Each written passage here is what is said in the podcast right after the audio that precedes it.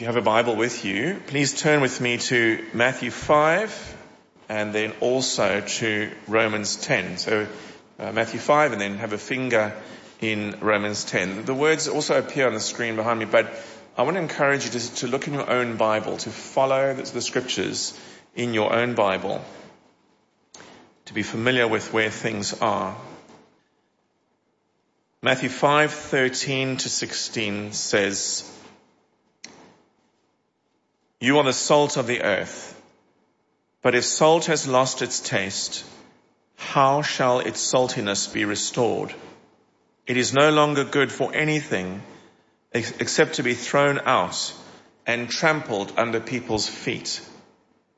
You are the light of the world. A city set on a hill cannot be hidden. Nor do people light a lamp and put it under a basket, but on a stand, and it gives light to all in the house. In the same way, let your light shine before others, so that they may see your good works and give glory to your Father who is in heaven.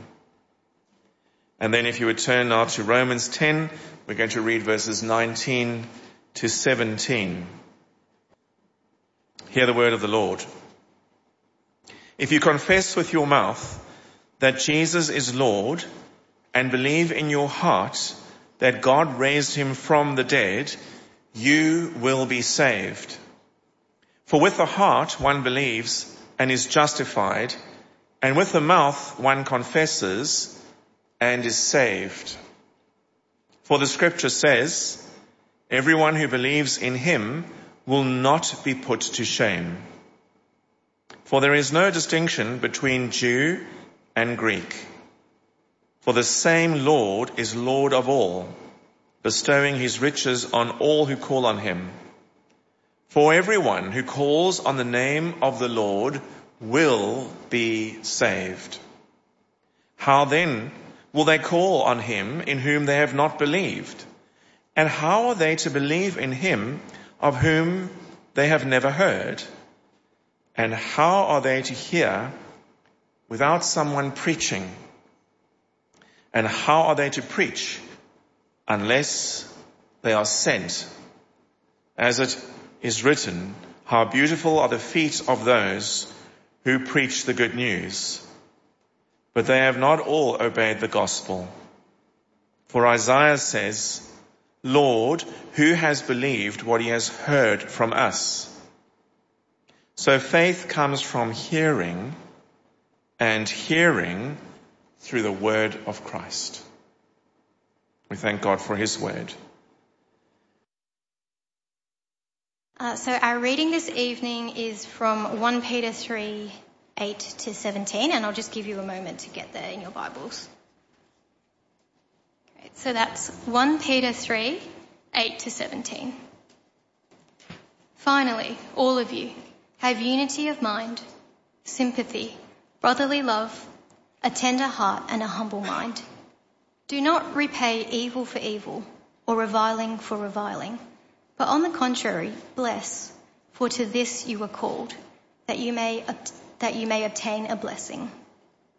For whoever desires to love life and see good days, let him keep his tongue from evil and his lips from speaking deceit. Let him turn away from evil and do good. Let him seek peace and pursue it. For the eyes of the Lord are on the righteous and his ears are open to their prayer. But the face of the Lord is against those who do evil. Now who is there to harm you if you are zealous for what is good? But even if you should suffer for righteousness' sake, you will be blessed. Have no fear of them, nor be troubled, but in your hearts honor Christ the Lord as holy, always being prepared to make a defense to anyone who asks you for a reason for the hope that is in you. Yet do it with gentleness and respect, having a good conscience so that, when you are slandered, those who revile your good behavior in Christ may be put to shame. For it is better to suffer for doing good, if that should be God's will, than for doing evil. Well, it is uh, good to be with you uh, this evening once more. And uh, as Craig mentioned earlier, we are just doing a, a one-off uh, sermon this evening. Uh, and it kind of ties in a little with what we had this morning as well, which I'll, I'll mention uh, briefly about that later. But just to give you a heads up of what we're going to be doing in future weeks. So as you can see behind me, starting next week, we're going to be taking a tour through the book of Joshua. So I thought uh, we'd go check out my namesake and see what that's all about. So yeah, looking forward to doing that next week. Uh, it's kind of a, a unique uh, part of the Old Testament where we see uh, God uh, bring his people uh, into the promised land, the land that he'd been promising them for uh, generations up to that point in the story. So we're going to have a look at that and really see uh, God's faithfulness as he brings those promises to bear uh, for his people uh, under a uh, a faithful leader named Joshua. So that's starting next week, and we'll be going through that probably for the next couple of months uh, as well. And then I should say uh, also uh, for those who are here who also come along to our morning service uh, next week, we're going back to uh, the Gospel of Matthew, uh, which if you were here with us last year, we spent a bit of time working our way through that Gospel. Um, we're returning to it next week in the morning. So. if you're a morning service person, make sure to look out for that. If you're not, can I encourage you to think about coming along uh next Sunday morning and get into Matthew with the rest of us. It'll be great. Well, uh, it was one of the scariest moments of my life. At the time, I was a, a mature aged student, uh, just beginning his time studying theology at Trinity uh, Theological College here in Perth, which is a great college, as I'm sure many of you are aware. And uh, one of the things that I learned uh, as I was there, uh, starting as a full-time student, was that each year groups of students would head off for a week to do ministry at various uh, places around Perth and sometimes even uh, overseas. And I discovered in that first year that I went there to study that I had been assigned to be part of a group heading to one of our local universities. Now there, we, the plan was that we would help out the local Christian group uh, on campus there who were working among the student body. And once we discovered what we'd be doing while we were there for the week, well that's when the fear started to kick in. Why? Well because I discovered that for the vast bulk of the week, the one thing I would be doing, the one thing I reckon that makes so many Christians shake in their boots. What is it? Walk up evangelism. Now that's, uh, in case you don't know what that is, it's, uh, the name's pretty straightforward. It just means you walk up to strangers and start talking to them about Jesus. That's, that's basically the, the whole name of the game.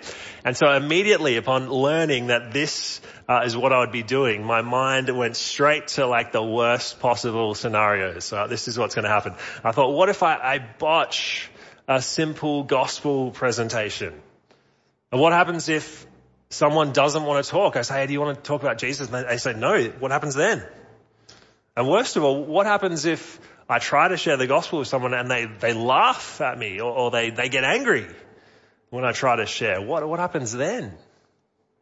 Is now I wonder, is that something that ever enters your mind when the topic of evangelism is raised or when you think about what evangelism looks like?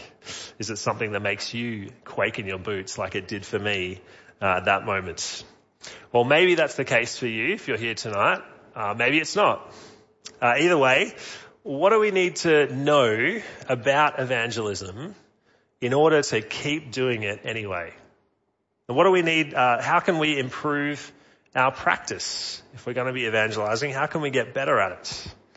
Or as uh, we've mentioned uh, here at church over the last couple of weeks, we're about to embark on a six-week study uh, in our church Bible growth groups in the next few weeks, and that uh, study is called Six Steps to Talking About Jesus.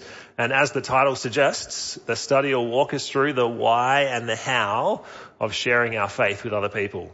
So in line with that, well this morning we had a sermon uh, from Mark. He talked to us about uh, faith and sharing our faith and the kind, what our faith really is. Uh, that it's not a, a, blind leap in the dark, but that it's belief in God's promises and the, the evidence for His promises. Okay, and tonight, well, we're going to be thinking a little bit uh, more about it, but not so much about what our faith is, but rather what do we need to know in order to be effective in sharing it with other people. Okay, so there's three things, three truths I think you need to know about this. Okay, three things. Number one, evangelism is normal. Evangelism is normal. Number two, evangelism is difficult sometimes. Evangelism difficult sometimes. Number three, evangelism is possible for every Christian. So let's get into it. Now, one of the passages in the Bible that speaks of evangelism, there's a number you could go to. One of them is uh, from Ephesians chapter 4 verse 11. Uh, um, and so uh, it's here that the apostle Paul, who writes the letter, uh, describes all those in the church that God has given word gifts to. Now that's, that's, uh, people that he has called to speak the word, to uh, declare the truths of the Bible to others. Now in that list, who should we find but someone called an evangelist? There it is there behind me on the screen. Now that is someone who's been specially set apart to use the bulk of their lives uh, to proclaim the message of the gospel, often in like a paid or like fully supported capacity. Okay, so try to imagine in your mind maybe a street preacher, like that you might see in the in uh, uh, Hay Street Mall out in our city, right? Someone like that but they're doing it 12 hours a day, six days a week. Right? That's the sort of thing that an evangelist uh, would be, according to Paul. Now, the trouble with that description, of course, is that uh, as a result of reading it, we might be then tempted to think, oh, okay, well, the evangelist, uh, there are people are specially called to evangelize. Well, let's leave the evangelism to them. Right? I, don't feel particularly called to do that. Uh, better leave it to those who uh, God has called to do so, who, who are better equipped at it than me. Better to leave it to those people. But this fails to recognize a critical point. That is, there's a difference between the position and the practice. Now Paul in this letter, uh, Ephesians chapter 4, he's talking about the position of evangelist, which only falls, yes, to specific people, those that God has chosen, but the practice of evangelism, which the evangelist does, well that falls to every Christian.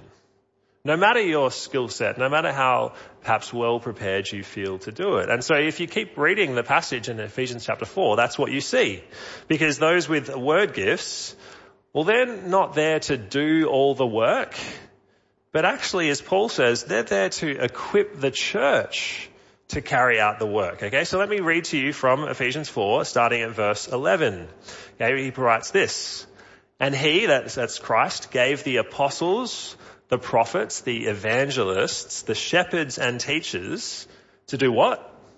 To equip the saints for the work of ministry, for building up the body of Christ. And so that means that those in the position of evangelist, well, they're, they're not just to proclaim the gospel, but to train the church to proclaim the gospel as well. Right? It's, it's every Christian that gets to do the practice of evangelism. That's a normal part of Christian life. And we see the same thing in other places in, uh, in scripture. So, for example, in 1 Peter chapter 3, that Ariel just read for us. There, uh, Peter writes uh, about how the church can live when surrounded by a world that hates Jesus. He writes this in verse 15. He says, But in your hearts, honor Christ the Lord as holy, always being prepared to make a defense to anyone who asks you for a reason for the hope that is in you. Now Peter's saying uh, to the church that evangelism is a normal and expected part of life. Uh, and get this, he's saying that that's the case even when it's really, really difficult to do. Which is sometimes true, right? That's the second truth of our, uh, what we're saying tonight about evangelism, that, that evangelism can be really difficult. And that's what the letter of 1 Peter is really getting, it's what it's all about. Peter writes to a church that's experiencing all kinds of persecution, all kinds of hard times. Indeed, in the verse just after what I just read then, well, Peter talks about those who might slander you or those who might revile you. That sounds a little like uh, where our culture is headed. In the verse before what I read, he talks about suffering for righteousness' sake. Right? That's what it was like then in Peter's day. And yet, even though that's the case, he encourages them to give the reason for what they believe and to do it with gentleness and respect. Not to bite back, but to do it in a loving manner. He's doing something uh, that uh, UK evangelist uh, Rico Tice calls uh, cross, crossing the pain line. Right? At every, uh, at, it might not be, oh, to be willing to experience some pain in sharing the gospel with another person.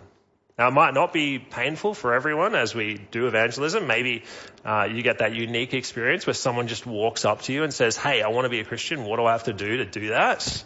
And I know some people who've had that sort of experience, right? But that that's kind of definitely more in the easy bucket. But for most of us, and this is what we see in Scripture, this is what we see uh, as we look around us. For most of us, the practice of evangelism will involve crossing the pain line. Evangelism in our culture is becoming more and more like the culture that Peter was writing into in the New Testament, where, where Christianity is reviled. And yet, even though that's the case, we are encouraged to keep sharing the news of Christ even though it's likely to cause us some pain. Sure, not the, the same pain that uh, Christians in other parts of the world uh, would suffer, where they face physical persecution, that their lives lost, etc. But still, the, the persecution we might face can hurt. I mean, just ask uh, Andrew Thorburn. We talked a lot about him a couple of months back, the former CEO of Essendon Footy Club who only lasted a day when it became known that he was uh, the connected to a conservative church in Melbourne. Uh, he wasn't even trying to evangelize in, in that case. Right? He wasn't even trying doing evangelism, and, and he copped that level of flack. He lost lost his job. I had to quit um, his job. Right? That's the kind of world we we live in right now in the West. So our world has changed significantly in the past 50 years. And the result is there's more hostility towards Christians. And so that means uh, if we're not careful, or our fears, our worries, our, our concerns about doing evangelism, well, that can stop us from perhaps even taking the very first step. Okay, but like we've seen, it, it's a normal part of the Christian experience, even though it can be difficult. So with that in mind, I want to talk specifically to the, those who claim the name of Christ here this evening. And if you're here tonight and you're not a Christian, then I ask you just to bear with me. You'll get a, hopefully you'll get a sense as we go through this next part why uh, your Christian friends like to talk about Jesus, or maybe why they don't like to talk about Jesus. Uh, but what I want to do now is to get a little bit more practical. Okay, this morning uh, we talked about our faith and, and, and what that means and what that looks like. Tonight I want to talk about how do we share it. So I want to spend a few minutes going through some practical tips to help us to see that evangelism is possible for every Christian, no matter our backgrounds, no matter how confident we might feel about it, uh, it's possible for all of us. Okay, so here's some uh, practical tips to help you. I'm going to list uh, five of them. Okay, number one, live out your faith. Okay, live out your faith. Now this is probably the, the, best thing that you can do if you're looking to evangelize people around you. Uh, the, the, whole point of uh, being a Christian is believing and holding fast uh, to the gospel as something that is good news. In other words, the whole point of being a Christian is to say, I believe the gospel is something worth seeking after. It's something that must grab me as a person, as a human being. Right? But, if for whatever reason the gospel hasn't grabbed you, if it hasn't made a, a distinct impression upon your life, well, then no one's going to notice that about you. No one's going to notice a gospelness about you and about your life, will they? And thus, no one's going to ask you questions about it or be interested to engage with you about it, right? But if you are actively uh, living out your faith, if you're doing what uh, the apostle Paul says will happen in Ephesians chapter 2 verse 10 where he says uh, we're to walk in the good works uh, that God has prepared in advance for us to do. Well, if we're out doing that, living out our faith, Well, as we do, we're going to be bound to be uh, asked questions about why you live that way. Okay, that's going to come up. You will stand out. I remember a time, uh, my previous job in IT, having a conversation with my boss one day uh, in which the, the topic of tithing came up. I can't remember how it came up. Uh, we somehow started talking about it. I mentioned that I gave uh, regularly to the church that I was going to, and she was a bit confused about that and kind of thought, why would I do that? And I responded, well, it's, it's all God's to begin with, right? I'm just giving back a bit of what he first gave to me. And I, that conversation sticks with me because I remember her surprise or how she was struck by that. Maybe she wasn't expecting uh, me to say that. And she was kind of like, oh, she thought for a moment and said, oh yeah, that, that makes a lot of sense. and, uh, like I said, it stood out, it, it stuck with me because I think that stood out for her. Okay, it was a simple conversation. I hadn't planned to kind of do that. It just came up in conversation. But it was a moment where I was able to talk about my faith, about the way it impacts my life. And I, I, I believe, as far as I can tell, that it stood out uh, for her. Okay, so that means for every Christian, right, that's something that we can do. Uh, that means that growing as a Christian, having that as a, a key thing in our life is vital. Right? As you, as you come to church each week, as you attend Bible studies, you read the Bible on your own, as you pray, and as the Spirit works in you, his promise, God's promise, is that he will shape you to be more like his son. Okay, we can read about that in Romans 8. Okay, his promise is that as you trust in Christ and walk with him day by day, he will shape you to have a more and more Christian life. So really, that means the number one thing that you can do practically to improve on uh, doing evangelism is to seek to grow to maturity in Christ. And as you do that, as your life becomes more openly Christian, the, the natural effect of that is that more people will take notice and more people will be likely to engage with you about it. Okay, so live out your faith. Number two, this one's pretty straightforward. Learn a gospel outline. Okay, learn a gospel outline. Now there's an old uh, Benjamin Franklin quote, I believe it's attributed to him, that goes, by preparing to, oh, sorry, by failing to prepare, you are preparing to fail. Right? I, I, think you've probably heard some um, version of that. Now that's certainly true when it comes to uh, sharing the gospel. Okay, if you don't do any preparation about this, and then the moment kind of presents itself, where you have an opportunity to share the gospel, you'll find that difficult if you've not done any preparation. And so rather what we want to be doing is learning beforehand a, a clear gospel presentation uh, before that moment comes, before that moment comes along. And it will come, right? It will come for each one of us at some point. Now, part of the reason why um, I have a gospel uh, presentation kind of seared into my mind is because of that week where I ended up doing heaps of uh, walk-up evangelism, right? So I had to, I had to learn kind of on the spot one, and I, the early, uh, my early chances to do walk up that week weren't that great because I hadn't done the prep beforehand to learn a gospel presentation. But by the end, as I'd done it over and over, well, praise God, they got a little bit better. Okay, and so now that's stuck with me because I've done that work. So my point to you is don't wait until you're forced, until an opportunity suddenly appears to, to share the gospel with someone. Okay, uh, instead go and learn a clear gospel presentation now when there's no pressure, when you can take your time, and then when the moment does come, you'll be much better prepared and in a much better position to actually present the gospel clearly. And so that obviously uh, leaves the question, what should I use? Now, there are a number of uh, great examples of uh, clear gospel presentations, and one that we uh, talk about here often is the one called uh, Two Ways to Live. I forgot to grab one of those. They're out in the foyer, and we've got plenty of them out there. Uh, so that's an excellent, uh, short uh, version of the gospel that you can easily memorize and um, use in your own evangelizing. but there are others as well. You could you could use the model that goes creation, fall redemption and restoration, uh, which you might have heard of. I can talk to you more about that after the service if you like.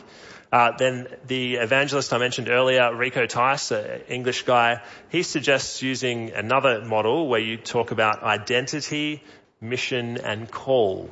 So Jesus' identity, Jesus' mission, and then the call he gives to respond to what he has done. Okay, so that's another relatively simple one, identity, mission, call. Uh, but even, you could go even more basic than that and just pick a well-known verse from the Bible that explains the gospel. So something as easy as John 3.16, which you might already remember anyway. Right? That's a pretty straightforward verse that gives a, a, clear idea of what Jesus came to do. Or you could try other ones like Romans 3, uh, 23 and 24, or even uh, Ephesians 2, 3 to 5. There are plenty of examples. Okay. The point is, do the work now to get prepared for that time when the opportunity comes along and you'll be in a better chance to make the most of it. All right, number three, what about if you've done all the work, right? You've done all that work to prepare, but then you realize the opportunities haven't really been forthcoming. Like I'm ready to go, I'm raring to go, but I'm not really getting any opportunities. What do I do then?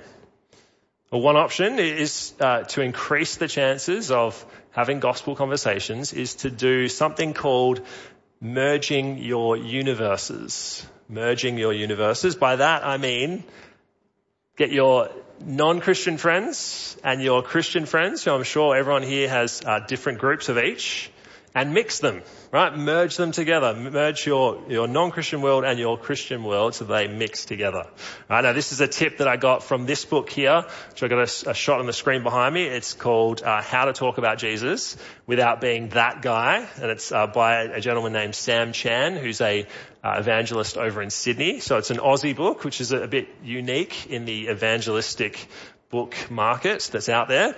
Um, and he says uh, that one of the things you can do is to merge your universes. And this is really worthwhile, he reckons. Why? Well, he says, because of the power of community. Right? There's a power to the, the type of community that you belong to. What he means by that is our community, the people that we connect with most regularly, they often play a big part in determining for us uh, what we believe. Right, so he uses this example. He talks about how uh, in the UK, the, uh, the UK voted in 2016 for Brexit, and the result of the vote was uh, 52% in favour and 48% against. And here's what um, Sam writes about it. He says, analysts believe that those who voted in favour of Brexit mainly had friends who were also in favour of Brexit, and those who voted against Brexit mainly had friends who were also against Brexit. In other words, our people voted according to how their group of friends voted. Their group of friends mainly determined how they interpreted the evidence. Okay, now this is called the power of community. And what it means is that when we take time to merge our universes, merge our non-Christian world and our Christian world, as more of our non-Christian friends connect with our Christian friends, well, their community then becomes more Christian. Right? And, and, the first result of that is bound to be that there's going to be more opportunities to talk about Jesus. And even if, if now your non-Christian friends have more Christian friends, now you can do it as a team. Now it's a team effort rather than just you versus all your non-Christian friends. Okay? And, and the other positive of this, of doing this, is that as the non-Christians community becomes more Christian, well then it also means the, the chance that they actually uh, come to believe the same things increases. Right? Because their community has changed. They, they know, now know more and more people who believe the same thing. You're, you're, now I'll say as a caveat here, your community doesn't impact the truthfulness of a belief, right? Christianity is true regardless of how many people believe it, but it does have an impact on the believability of it. Okay, and so if non-Christians are surrounded by lots of Christians who hold, uh, who believe the claims of Christ, then for those non-Christians, the believability of it goes up. Right? So the, the point is merge those universes and look for, and you'll, you'll see the extra opportunities coming forth. Right, number four, what about how do I get into a conversation? How do I, when I'm in conversation with someone, how do I kind of uh, push the conversation to talking about Jesus? Because I think sometimes that's a tricky thing to do. Maybe, uh, maybe you've known someone for a long time, you've got a deep relationship with them, but you've never actually, it's never come up in conversation and now you're not sure how to actually get there. Well, again, going to, to Sam here, he suggests asking deeper questions, making that a regular thing that you do. Okay, so he says maybe you've been really good friends with someone, but you're kind of stuck in uh, what let's let's call uh, the, the, awkward zone, the friend zone uh, with your friend, uh, where if you try hard to kind of evangelize them, then you fear that you'll push them away. Right, you're trying too hard. Or on the other hand, you don't do anything, and then you lose the opportunity to, to evangelize them at all. Right, so maybe you're in that sort of position. What do you do if that's you? Well, Sam suggests, he says, ask what he calls nudge questions. Questions that encourage the conversation to go a bit deeper. And that way, once you reach the right level of depth, now you can more easily get to the gospel. Okay, so I've got, got some examples up on the, the, screen behind me. Okay, here's some examples of those sorts of questions. You could ask, what are you looking for in life? Uh, who's asked uh, their friend that sort of question recently? Uh, what about um, why is this important to you? Uh, what are you looking for in life? Why is it important to you? Uh, what's the one thing in this life that you absolutely must have? And then what happens if you don't find it? Uh, that's bound to bring up some good conversation. Uh, what about uh, tell me about some traditions, some festivals, some celebrations that are really important to you? Or what faith did your parents raise you with. That's another goodie.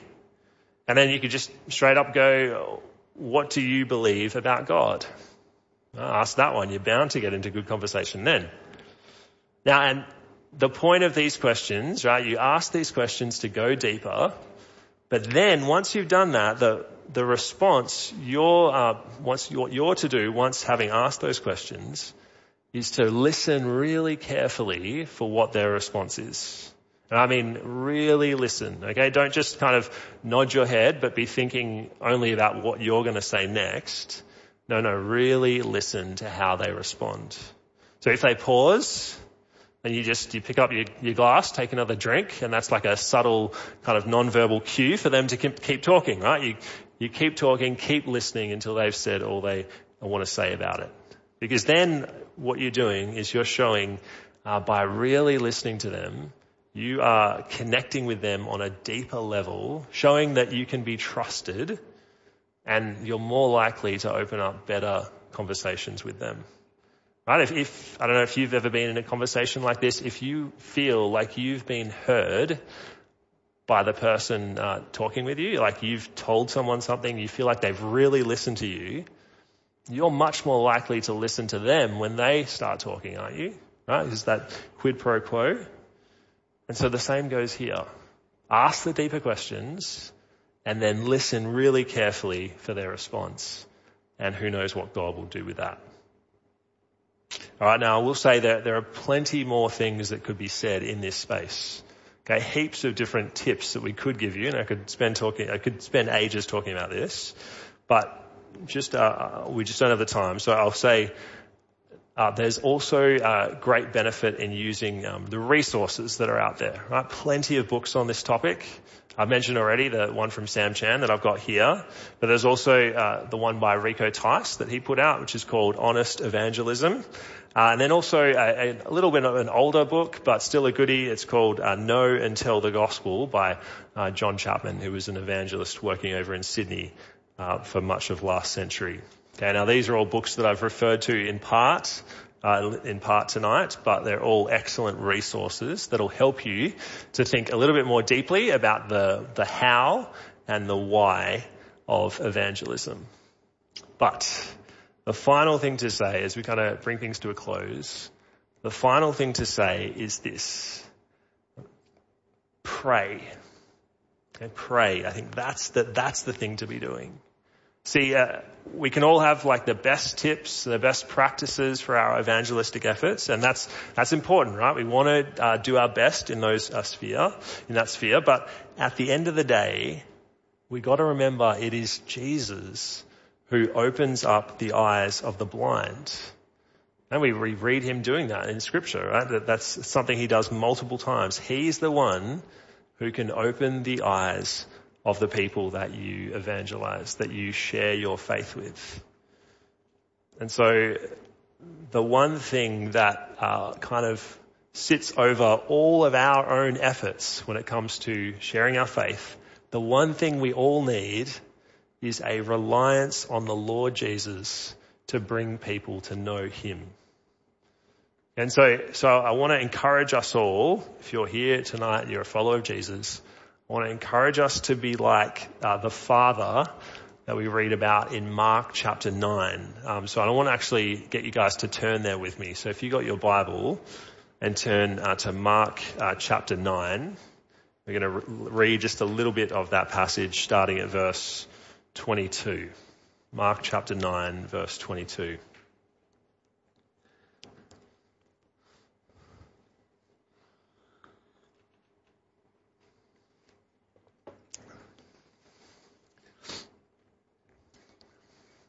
Now this, um, so this father that uh, Jesus interacts with, uh, he, he has a son who's at risk of death uh, due to, uh, I think, the influence of evil spirits. Right? And then he meets Jesus, and that's what this passage of Mark chapter 9 is about. And when he does, the, the father says this uh, to Jesus. This is in the back half of verse 22. Um, read along with me.